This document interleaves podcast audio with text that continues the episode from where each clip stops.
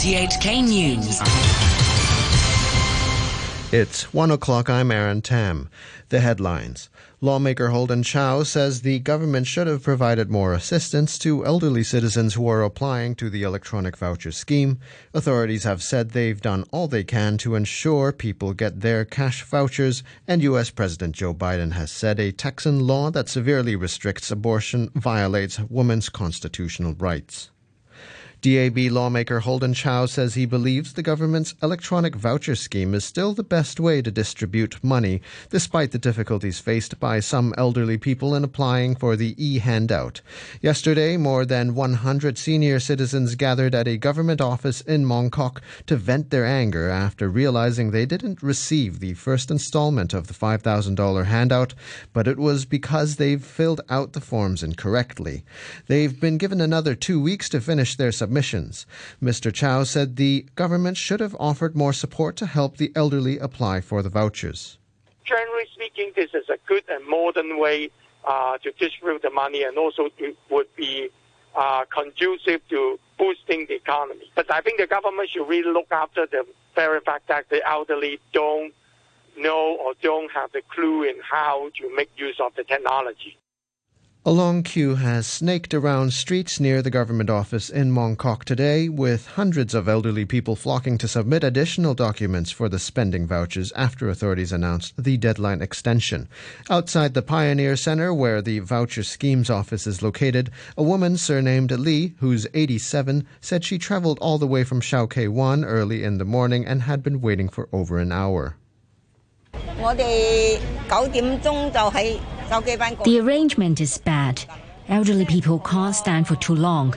We easily feel tired.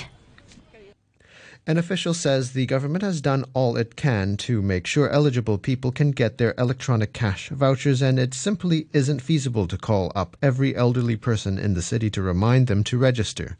Jesse Wong from the Financial Secretary's office was speaking after DAB lawmaker Elizabeth Quat had suggested that the government phone up senior residents to make sure they register on time with the right information. Ms. Wong said that would be impractical. She noted the government had asked local groups to help explained the scheme and had also set up an inquiry hotline and sent out text messages. We are talking about several million registrations. It's difficult to follow up several million text messages with phone calls, and it would take a long time. And we didn't ask people to provide their age. We don't know how old they are. We only have their ID card number, and it involves a large number of people. We cannot call them up. We can only use other means of publicity. The University of Hong Kong said it has lifted its campus ban for 18 students who attended a controversial Students' Union Council meeting in July. The university issued the ban last month after the union passed a motion saying it appreciated the sacrifice of a man who stabbed a police officer before killing himself. In a statement, the school said it will no longer impose its risk mitigating measures on 18 of the students. As for the other students, four of them have been charged with advocating terrorism, with just one released on bail. Those who want to be barristers and wish to wear their religious head coverings in court can now do so and not have to ask for special permission. The Chief Justice has accepted a general exemption for religious head coverings, which are modest in color and do not obstruct the face. The change came into effect last week after the Bar Association and the Chief Justice struck a deal. Barrister Azan Marwah, who pushed for the change, told RTHK this would make the profession more inclusive it's about encouraging the youth to see our profession uh, as something which is inclusive and which they can succeed in, and it, it does not require them to make uh, very difficult decisions about complying with their religious obligations uh, and their careers. Previously, Mr. Marwah said only two barristers had received permission to wear their head coverings, giving off the impression that the profession was only for people who wear wigs and not those who wear turbans or hijabs. Customs have seized 125 million Hong Kong dollars worth of ketamine, disguised as cotton yarns after inspecting sea cargo arriving from Pakistan, and arrested a 35 year old woman. The suspect was in charge of a logistics firm handling the shipment. Customs officials say they're still looking into which markets the 220 kilograms of ketamine were intended for. The head of Customs Drug Investigation Bureau, Lee Kam Wing, pointed out that drug syndicates have increasingly used sea routes for smuggling in recent years. Drug syndicates um, stockpile a large volume of drugs in the source countries because of the traveling restrictions and closure of borders under the COVID 19 pandemic. Uh, to reduce the risk of interception by law enforcement, drug syndicates they adopt a strategy we call merry-go-round. That means a large quantity of drugs was pushed out to the sea by sea cargo, which could allow syndicates to buy time in finding buyers and changing the final destination while the drugs were still at the sea. Now, this method is more cost effective for drug syndicates to reduce the risk at relatively low cost. Afghans are facing increasing economic hardship with prices of essential goods soaring, the value of the currency falling, and little immediate prospect of the Taliban gaining access to the country's foreign currency reserves held abroad. Many public services are close to collapse. The United Nations Deputy Special Representative for Afghanistan, Ramiz Alakbarov, said there was a shortfall in funding to provide aid to those most in need. We remain here in solidarity with those who need our assistance. Unfortunately, levels of funding provided to the United Nations to respond uh, to those needs uh, have not been commensurate. We will be issuing a flash appeal in the course of the next 10 days outlining our needs. The contributions for United Nations to respond to the humanitarian crisis have not exceeded $400 million this year against the ask of 1.3 billion. Islamists say the problems will ease once a new government is in place, which could happen within the next few days. The U.S. State Department says it's evacuated 123,000 people from Afghanistan since mid August. They include 6,000 U.S. citizens as well as thousands of Afghans who were at risk because they or their relatives worked for U.S. forces. U.S. Undersecretary of State Victoria Nuland said potential evacuees were being contacted.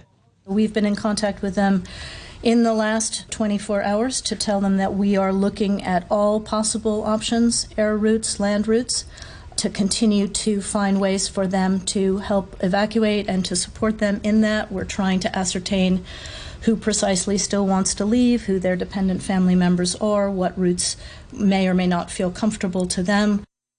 U.S. President Biden and other leading Democratic politicians have condemned a new law severely restricting abortion in the U.S. state of Texas.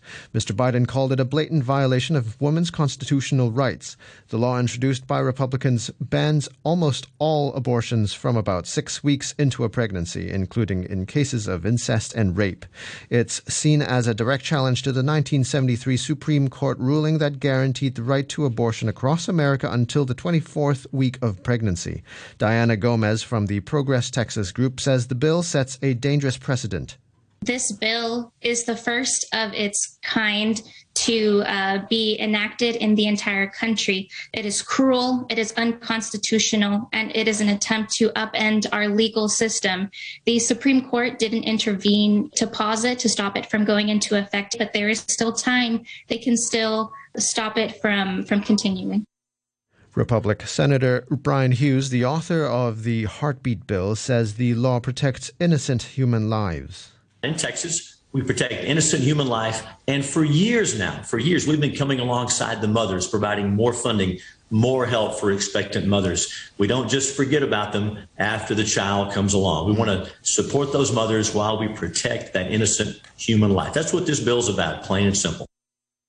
50,000 people have been forced to leave the Lake Tahoe area of California as firefighters continue to battle a huge wildfire that's been growing for more than two weeks.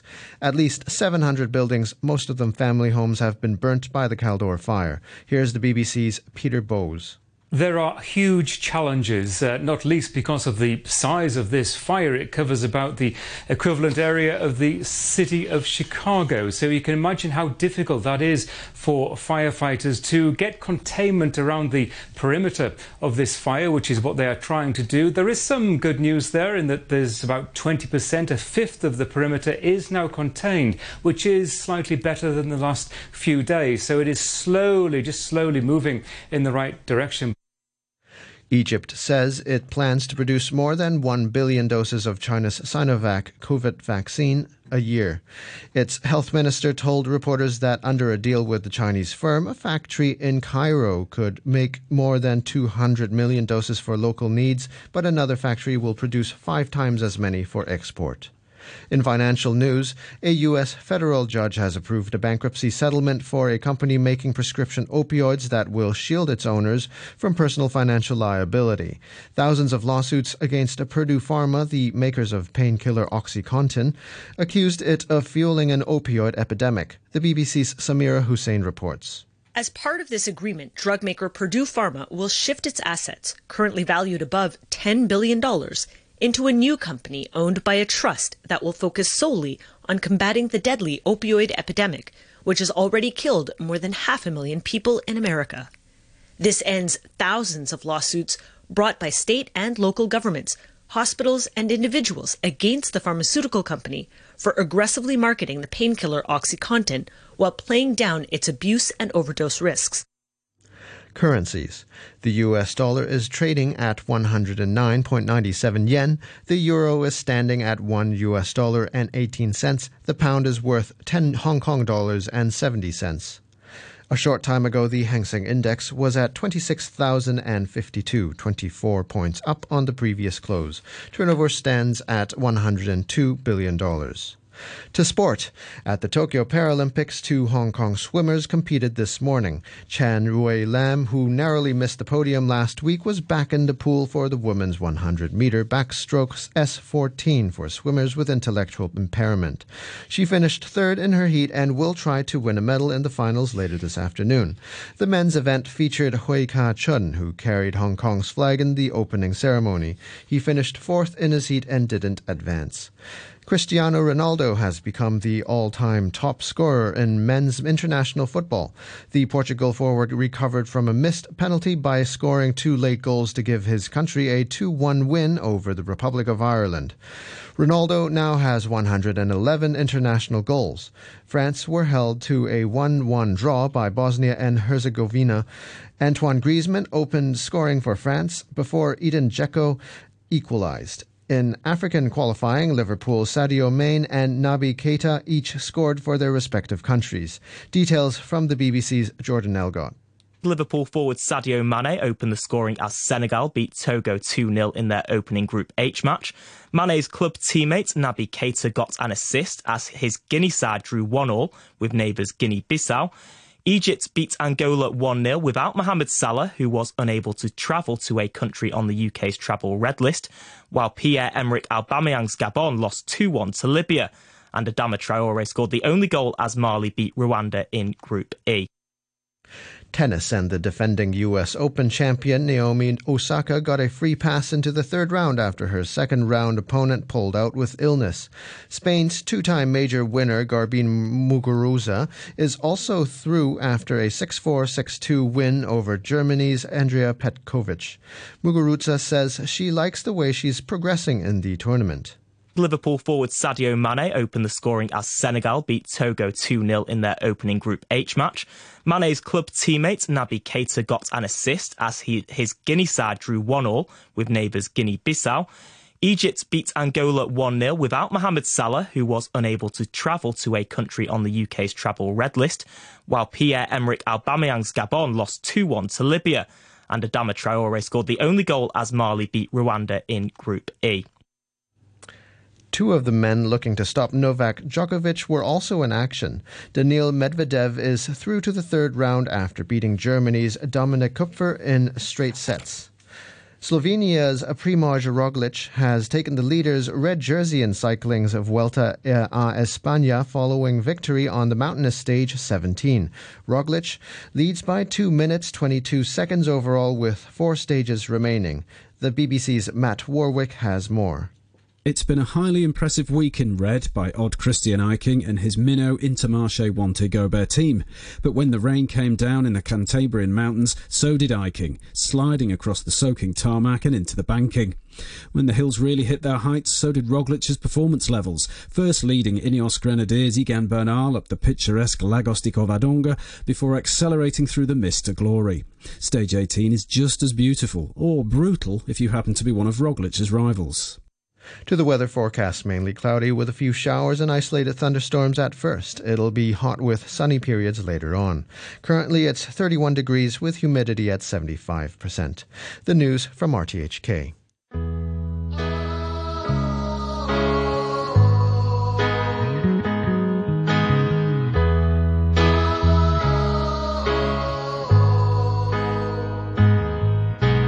Nostradamus said, I predict that the world will end at half past six. What he didn't say was exactly when. Was he listening to the radio? Was he listening to the government? Well, it got us spooked anyway. We've been running hot up until today,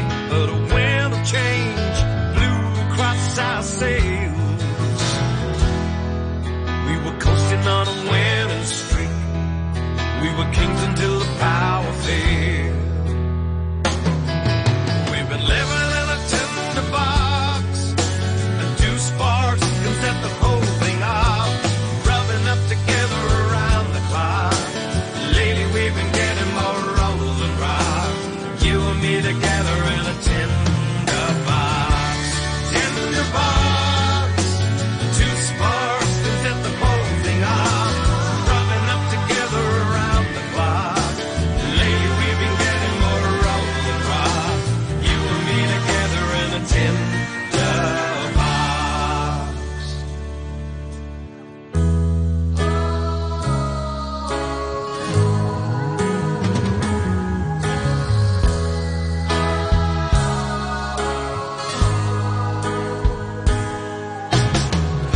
got silicone.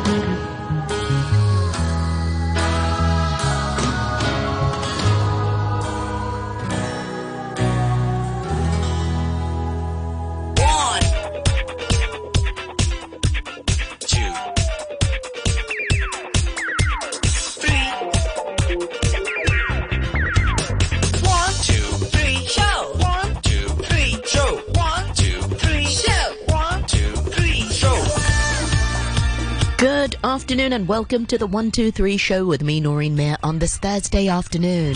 Thursday, the 2nd of September is today's date. How is it September already? Time is flying by. This afternoon, we'll be catching up with Sadia Osmani for this week's uh, Chinwag. Today's Sadia